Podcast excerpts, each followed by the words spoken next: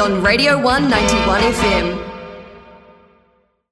Tēnā koutou i tēnei ahiahi. This is your Radio 1 Te Reo Irirangi Kotahi News for Ratu, the 27th of July. Kohana tēnei. An ex University of Canterbury academic has been found to have been wrongly dismissed and has subsequently been awarded nearly $200,000.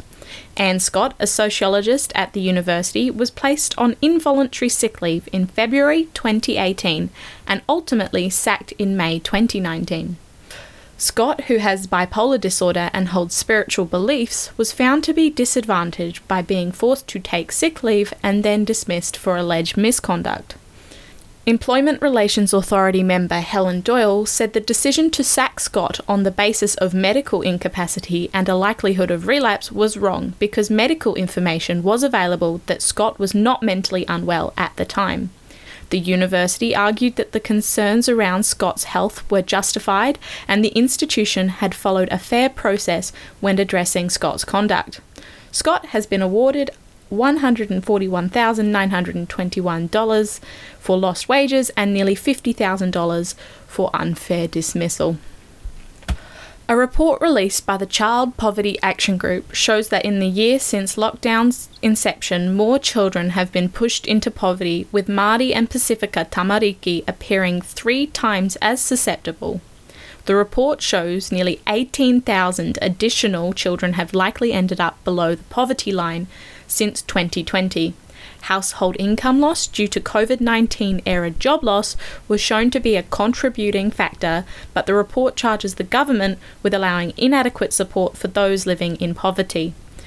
Report co author and CPAG researcher Janet McAllister said Māori and Pasifika families bore many of the heaviest burdens in hard times, and it was the responsibility of decision makers to deliberately and actively avoid that. Māori and Pasifika applicants were much less likely than Pakeha to be awarded the relatively generous COVID 19 income relief payment, partially due to its design, McAllister also noted. Increases in youth homelessness and chronic absences for low income students were also worse for Māori and Pasifika people than for Pakeha.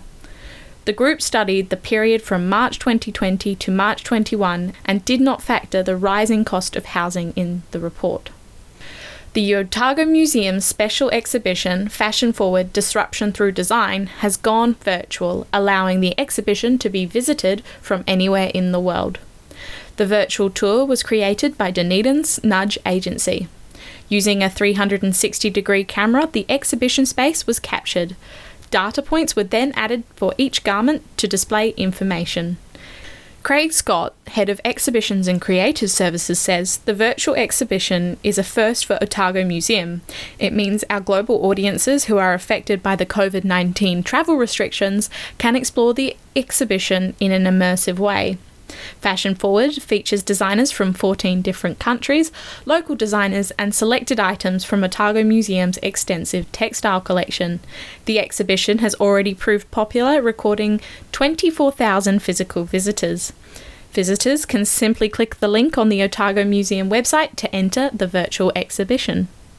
That's the news. The Radio 1 Wildlife Report. A study conducted by the University of Otago Department of Zoology has been examining how alpine hedgehogs hibernate. The Te Manahuna Aoraki project has been attaching small transmitting backpacks onto hedgehogs in the Mackenzie Basin's alpine zones to find out whether hedgehogs, which can be found up to 2,000 metres above sea level in summer, travel to lower elevations when winter threatens. However, instead of moving to lower and warmer areas, the study found hedgehogs stayed put and hibernated in colder areas in the elevated alpine zones, which are up to 1,800 metres above sea level. The findings show that hedgehogs persist in alpine zones, which is important for eradication of the species in Aotearoa, as they are, despite being cute, a pest. This has been your Radio 1 Wildlife Report. Time for weather. The Radio 191 FM weather. Today in Ōtepoti Dunedin, fine, sunny this morning, gloriously sunny one might say.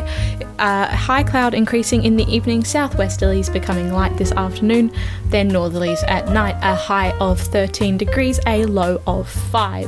Sunset is at 5.27, which means we're on our way to summer. Ke te whakarongo mai koe ki te reo i rerangi kotahi. The R1 News, weekdays at 12, 2 and 5. Or catch up on our podcast page.